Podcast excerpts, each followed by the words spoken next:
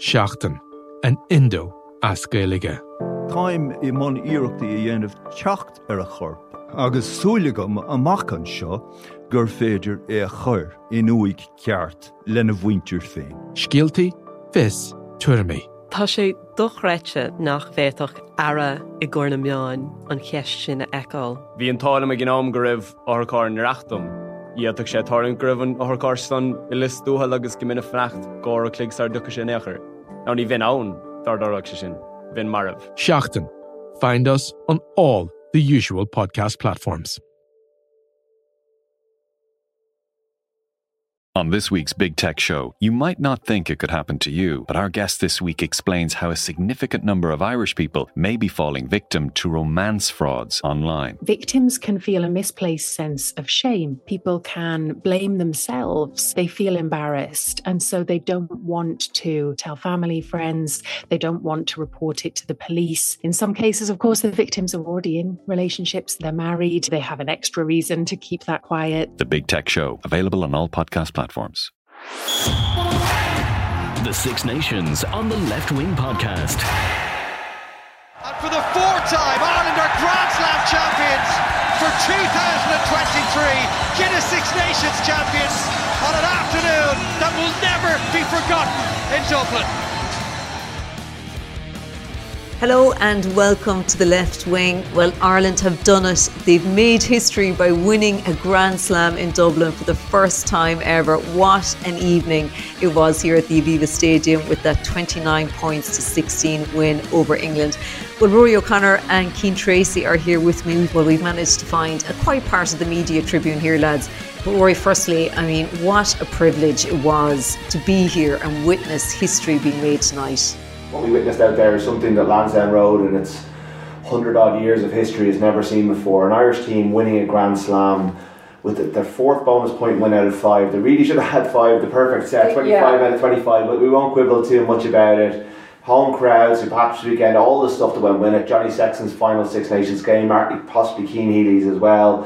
Him breaking the record. He's been saying over and over again that this is the stuff dreams are made of. I don't even think people dream dreams are this ambitious. You know, this was yeah. a, a magic night in so many ways. And I think it got to the team over the course of the 80 minutes, but they once again found a way to win a game that was looking like it might get away from them at different times. And it's a mark of the caliber of, of performer that they are, that they were able to wrest control of again. The red card and everything we'll get into, I'm sure. There was a lot going on out there but when the moment came, they were able to strike, they were able to score, they took their chances when they were offered eventually. I think they could have made life a little bit more comfortable for themselves, but maybe it would be a bit more boring that way. It was it was a, dramatic as well as everything else, and you just got to sit back and admire what they've done over the course of the last couple of months. Over the last year, what Andy Farrell has done with this team, it's an incredible achievement and one that will go down in history, uh, the history of Irish rugby, the history of Irish sport, is one of the greats and it was that fairy tale finale for Johnny Sexton, his last Six Nations game here. It all came true. It did, yeah. I suppose when he was walking off, though, I think the the one thing that was in his head was how long was he going to be out for? he didn't want to be taken off either. He was like, yeah, "I'm walking off myself." He didn't, and actually, Dave Kelly, our colleague, was sitting behind me, and he kind of pointed out straight away that he could hear in the ref mic that Johnny Sexton was going while he was on the ground. How long am I going to be out for? How long am I going to be out for? So, I think that just gives you a, a small little insight into his mindset. Of course, you know, he at that stage the Grand Slam was pretty secure. I think Rod, you were sitting next to me. I think you were getting a bit, uh, you were getting a bit nervy throughout, but um, I was fairly confident. were you? Um, I was, yeah. I think in Murrayfield even last weekend, like to have come through all that they did. Um, I just think you have such belief in this team at the moment, and I agree with Rod. They weren't at their best, but they found a way. But just back to, to Johnny Sexton, yeah, like he's coming off and he's going he's trying to take in, I think, the standing ovation that he got from the crowd as well as the Ireland bench, and it was a, massive, massive moment. But a massive part of in his head was going to be, you know, am I going to miss games for Leinster? You know, he wants to have the fairy tale finish with Leinster. There's plenty of games coming up for them as well, and obviously the World Cup and. That was the big kind of takeaway, I think, from the, the press conferences afterwards. How Andy Farrell turned around and he said that um, just before they came into the room that he'd said to Johnny, we've got bigger fish to fry than this. And that's the kind of the overriding sense. Of course, Ireland are going to, you know, cherish this and appreciate it because it's so rare, only the fourth time ever the country have won it. But it's just a little insight into Andy Farrell's mind, isn't he? They're going to enjoy this for the next few days, but really it's all about the World Cup and you know, if they'd had a bad Six Nations, there would have been question marks going in there. Now they're going to go in with a target on their back. But as they've shown not just through the Six Nations, but also in New Zealand last year, that they're able to handle the pressure. Now, you know, different kind of pressure is going to come in the autumn. And I go back to what Rob Kearney said to James Ryan after the 2018 Grand Slam that you know, you've got to appreciate these kind of moments because they just don't come around that often. I think guys like Cian Healy, Johnny Sexton will be driving that message. You know, like you guys like Mack Hansen only made his debut for Ireland last year and he's winning a Grand Slam. So I think that's really important that the players go out and uh, by all sounds it, they're going to go out tonight and they're, they're going to enjoy it and fully deserving of it. Yeah, Rúaidhrí, you mentioned there how relaxed even that um, Andy Farrell was in the post-match press conference there. But what about the job that he's done? A few years ago, he got an awful lot of stick for you know the way he started off with Ireland, and look what he's done now: a series win in New Zealand, number one ranked team in the world, and a first ever Grand Slam in Dublin. Like it's two years almost to the day since he, he was going into a game against England where people called him for his head. You know that that not not a lot, but some prominent pundits were, were saying that uh, they don't see it getting better and it's time to make make a decision for the IRFU. I don't think any of us were here were making that call, but I think we all worried that things were going in a, in a difficult direction for the team, and they had an awful habit of running the ball into touch. Uh, and like you were kind of wondering what was going what was happening with their attacking platform, but there was a plan and they won against England a couple of years ago. One of the players who, who was key to that win two years ago, Jack Conan, was one of the reasons they won the game today. A guy comes off the bench, having been displaced by Caelan Doris, who's arguably been the best number eight in the world, and a player like Jack Conan, who was brilliant off the bench last week, didn't earn his place back, comes out today. That offload. Incredible, incredible offload, but it wasn't just that, it was just mm. everything he did, he had an impact to it. And I think it's a measure of what Farrell has done that he can drop a player like Jack Conan, but Jack Conan still wants to play for him. Johnny Sexton said one of the great things that Farrell has been able to do is that even the lads who don't get picked still love him. That he hasn't changed since he was How an does he do coach. that? I think he treats them all like adults. Hmm. He treats them like grown ups. It's a, like little touches. Having the families in yesterday, the families on the pitch today, all of the things he's done to, to decompress the environment. Look, I think there's a habit with all, well, a lot of us and, and a lot of the players even, and even the coaches. Everything sounds like it's a drive-by on Joe Schmidt when you're talking about how great Andy Farrell is, and I, I you know, Joe, the team wouldn't be able to do what they're doing today without Joe Schmidt and the year that he had in charge. But it went stale, and a lot of the, the, the compression, the pressure that was on the players didn't allow them to perform in 2019. And why I have less fear about them this time around is because Farrell is empowering them to perform. And what the way he's built this environment and learned from all the mistakes that he thought he saw along, along the way with Farrell. Um, are setting this team up to succeed and to be relaxed and be and he's relaxed and they feed off that energy and he he wants adversity he, he wants them to show their character he wants them to show who they are I'm sure he was worried today but they problem solved their way out of it and there was times in that game where it looked like it was getting away from Yeah, him I how worried were you? Uh, Cian mentioned it there. He's worried at Murrayfield last week as well, I had to calm. I'm not sure. Maybe I'm a little bit of a natural worrier. Maybe because like he was in New Zealand, he saw it firsthand, and they go said I wasn't there. I still have this probably legacy of being, you know, being Irish that you just have this A fear. fatalistic sense. Well, probably a little bit. Now, I thought when, they, when in the first 10 minutes of the second half, first 20 minutes of the second half, when England went to the air, when they were slowing the game down, and Ireland couldn't, they started playing the way England wanted them to play. They were kicking the ball away. I could see Ellis Genge was walking, but Ireland didn't seem to be able to identify. There was English players who were really struggling with the pace of the game when they upped it, but they couldn't up it themselves. But when I think Conan coming on was a big a catalyst for this, like Ryan Baird, unbelievable. Players like Ryan Baird, Dan Sheehan, relatively new to the international scene, dominating and wresting control of the game back to, to, to their team, and they found a way. And look, I was concerned. I don't think I, I, I was.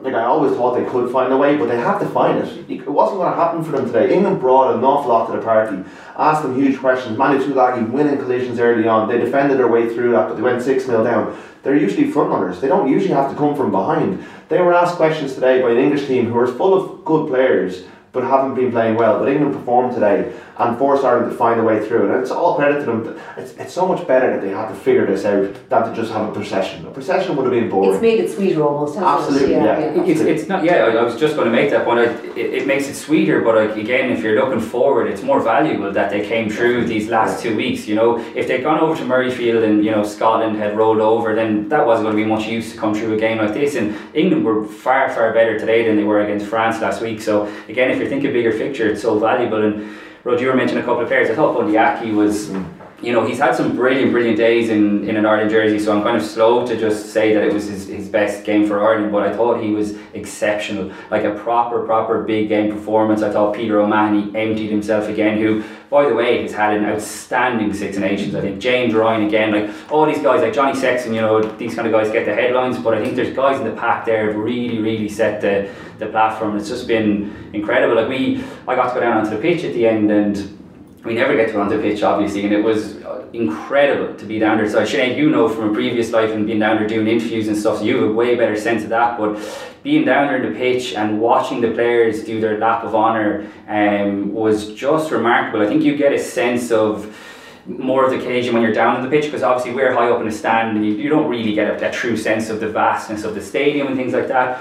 And as the players were walking around, you could just see the glisten of the gold medals around their neck the emotion was incredible. I know we're going to hear from a couple of the guys who I got to catch up with, but the emotion on their faces, um, it was in the immediate aftermath, like 10 15 minutes. They were really struggling to, to put into words what it meant. Like, I mean, you know, it goes back to the point like these are really special times that like supporters as well as the players should cherish. Yeah, and one of the guys uh, you mentioned, Rúaidhrí, was Ryan Baird, and he's one of the guys you spoke to. And you remember the time he got that turnover? Mm uh, Sexton kicked in, it led to the five metre scrum, and then uh, Robbie Henshaw went over the try. I just thought that was a pivotal moment. So tell us the guys we're going to hear from now, Cian. Yeah, we're going to hear from Ryan Baird. I actually asked him about that moment. Um, I won't spoil it. Uh, we can talk about it after the, the listeners hear it. But he came out with a cracking line, so listen out for that. Uh, I spoke to Ryan Baird, who's a, just a fascinating character. I thought tonight was a real coming of age performance for Ryan Baird. Uh, I thought he was outstanding. A couple of little errors, but that's to be expected. But he was very good. Uh, I also got a chance to speak to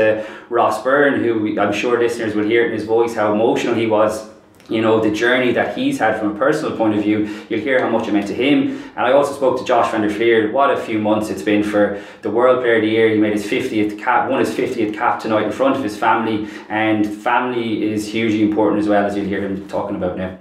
He hasn't been to a few games the last couple of years, so uh, weren't sure how many, if he gets any more games, but incredibly special to have him here. It means, huge amount. It's quite emotional running out at the start knowing that he was there and all my family were watching. It was very special. I remember watching the Triple Crown when I was younger, and that was just the biggest deal ever. I remember going to Lansdowne Road with my dad and my brother, and um, so this is a bit of a bigger deal than that, but it's incredible special to be on the field here and be a part of it. I'm very grateful. I suppose there was times where I thought I'd never be here. Uh, again, you know what I mean? Love to be here today. And, uh, it's, it's really, really trying to sink it in at the moment. It's, uh, it's a bit surreal, you know you come off the pitch and you just think about all the work you've done over the last, I don't know, two, three years and how it accumulates to, to a performance like this. You know, our First half was we weren't happy when we came in, but second half we, you know, we, we put our foot down and we and we executed on a couple of plays and. Your, turnover in the build up to try felt like a big, big moment. The lads kicked on from there. Do you know what? I saw it and I thought, like, oh, this is what Tadhg Beirne would do. So I just did what he would do. So I'm taking no credit there. I just copied him.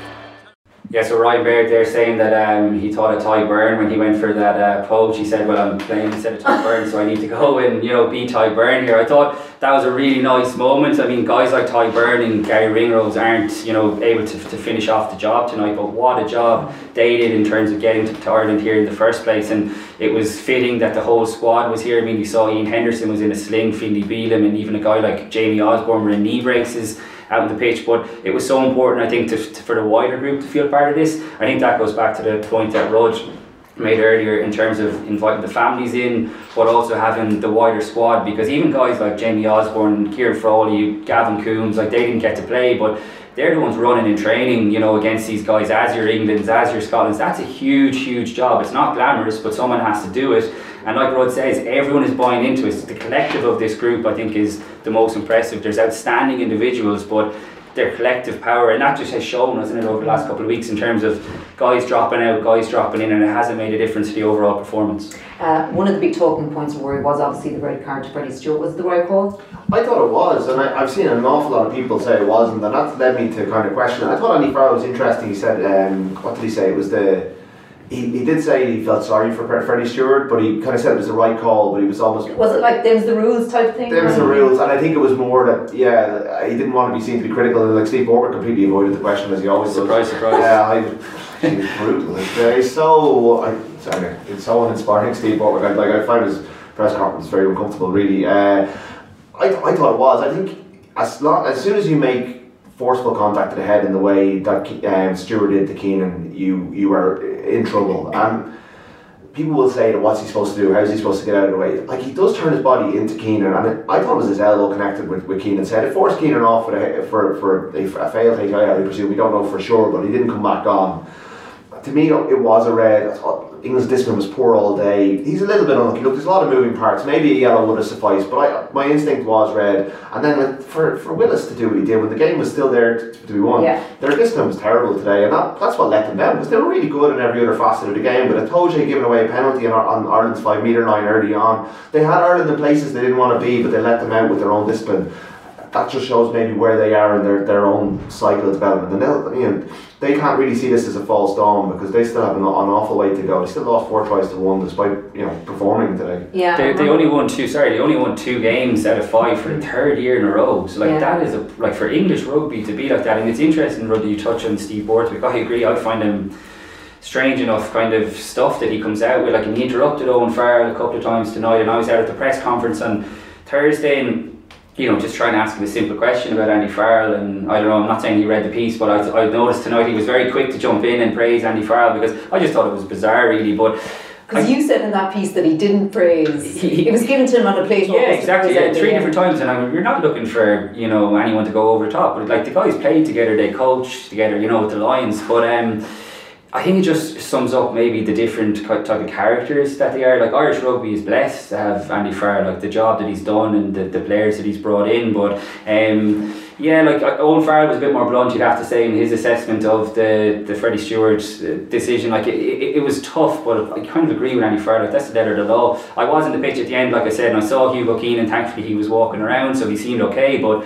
He suffered a head injury that didn't come back, and this is what World Rugby are trying to stamp out. So, I know lots of people will say the game has gone soft and it's a rugby incident. And while lots of times I hate that term, perhaps that was a little bit more of a rugby incident. It did look worse when it slowed down, but if you want to stamp it out, you've got to change players' behaviour. And I know it was a split second thing, but I just thought it was the elbow and that movement as well, which was really dangerous. I just can't imagine Andy Farrell talking over Johnny Sexton in the way that Steve Borthwick talked over John, uh, Owen Okay, Farrell. give us an example. So dur- Those- during the press conference, he was Owen Farrell was asked two questions: one about about his dad, and one about uh, the referee. And like Owen Farrell's an experienced t- Test centurion who's captain of his country long before Steve Borthwick became his coach, um, and is well able to handle big issues. Like He's been in enough hot water himself as well. Do you think he was trying to save Owen or something? I think so, like, yeah. Owen Farrell doesn't need to say anything, you know. And, and look, Sexton, Sexton actually touched on the fact that his dynamic with Farrell over the years has, has at times been difficult. The time he threw the toys out of the pram in, in Paris, and he admitted that he said it was the low point of his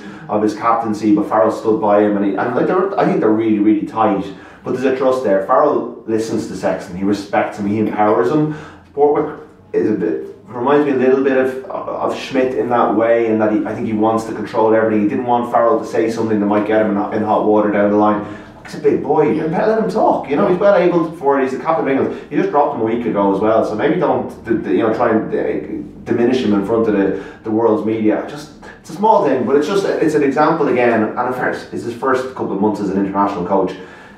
Andy Farrell's you know had two years of difficulty before he, he became this all conquering hero that we're all talking about and Max Nerick about. It does take time, but there's just bits about Borthwick that I, I just leave me leave me leave me kind of wanting more. You know, I just I don't see it necessarily, but then maybe I didn't see it with Farrell at the start either. But it was also that time after the, their defeat to Scotland where you said there was nothing right with, or everything was wrong with this England team. Like, I mean, what a thing to come out with. Yeah, there, that's definitely a sense that I'm getting. There's a bit of like, and I, I just think it's bizarre. There's a bit of like poor us, poor England. I got that sense on Thursday as well because he brought up Leinster off his own bat, and you know he didn't say it obviously like explicitly, but the kind of the underlying tone was well, like well, there's 12 Leinster players in the starting Ireland team today, and I was like, how are we supposed to compete with that? Whereas for years, Saracens, like England's success was based on Saracens, and just because the Premiership is overhyped and like in dire straits at the moment, like on and off the pitch, I would say in terms of finances and in terms of like because there's no relegation in the Premiership, we're seeing these massive high scoring games, but that doesn't translate to, to test level, especially or like only if you consider like France hockey in England at home. But in terms of these like massive seesaw games, I don't think that's good preparation for for test rugby. I think guys like Alex Dombrandt in particular, like just I like I just think they're overhyped, and I think that's a product of the Premiership being overhyped. But I did get kind of get that sense off Borthwick again in the post match press conference that you know, he doesn't want to look to the past in terms of what was done, but there was definitely kind of a sense that, you know, well, the damage has already been there and I'm the one trying to repair it. So um, they've got a massive job in their hands. Now, what I would say is they're on the good side of the World Cup draw. Mm-hmm. Um, now, a couple of tricky games, but compared to what Ireland are going to have to come through. So by the time they get to the knockout stages, they could have their house in order. That's one thing I would say in their favour, the draw. Okay, let's bring it back to Ireland before we go. Um, Dan Sheehan, just he's just not a bad player, is he really? Decent, isn't he? Like, um, I mean, uh, there's a couple of incredible athletic specimens in that Ireland team, yeah. Ireland pack, and Baird and Sheehan are probably the two greatest examples. I mean, I don't think many hookers. It was a very cleverly worked move. You know, that um, Josh van der Flier plays off the back of the maul. He brings Dombrandt, who I agree is a bit of a showpony with him, and he throws the pass in behind into the space, and and Sheehan goes through the space that Dombrandt left behind but he had the pace to finish it. And that's like not many hookers in the world can do that. And anything like Ronan Kelleher, who doesn't have the same pace but has not unbelievable physical attributes himself, is injured, and Rob Herring comes on and scores a very different try, but a very you know, he's, he's a habit of scoring very important tries. Shades the third test in New Zealand, wasn't it? The way yeah. he kind of peeled off the maul. Some people might say slightly too early, but at both occasions he got over yeah. the line. But like it's an, like he, he's a, a, a big contributor to this as well, and he, he doesn't have the, the smarts or the sorry the, the, the, speed and the athletic prowess, but he's a very important player. So you have a, a real array of talent.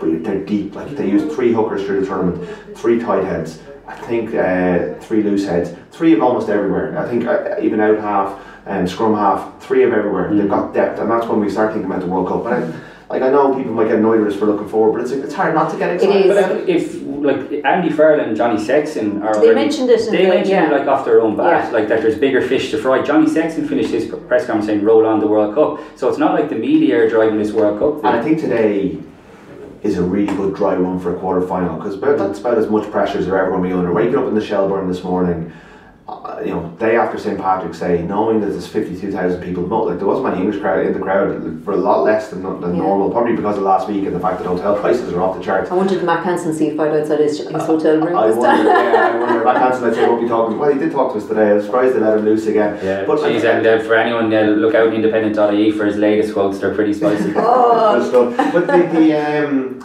like the, the pressure today, we it got them. It definitely got them. Mm. They, they weren't as fluid. They were jittery in the first half. They made a lot of mistakes. The wingers, you know, James Lowe was forcing things. Like loads went wrong today, and they still found their way through. But the, the quarter final against France or New Zealand, if they get there, as long as presuming they get over that Scotland game and South Africa and all those things that are speed bumps along the way, it's going to be exactly the same thing. You're going to wake up that morning knowing that they've never, no Irish team has ever done this before. The, the hopes of an entire nation are, are going to be raised by what's happened in the Six Nations, but also will be on their shoulders. But they've been through that now. They've been through it in New Zealand. They, they, like they've ticked off so many boxes. Is it the best Irish team ever? Yes, yeah. I think so. Yeah, yeah. Cian, what do you think? Yeah, I think so too. And I also think winning in Dublin, I totally agree with Rod. Like that brings a way different pressure than winning a third test in New Zealand for all different reasons. Because they were at the other side of the world. There was only a couple of thousand Irish people over there, lots of them expats.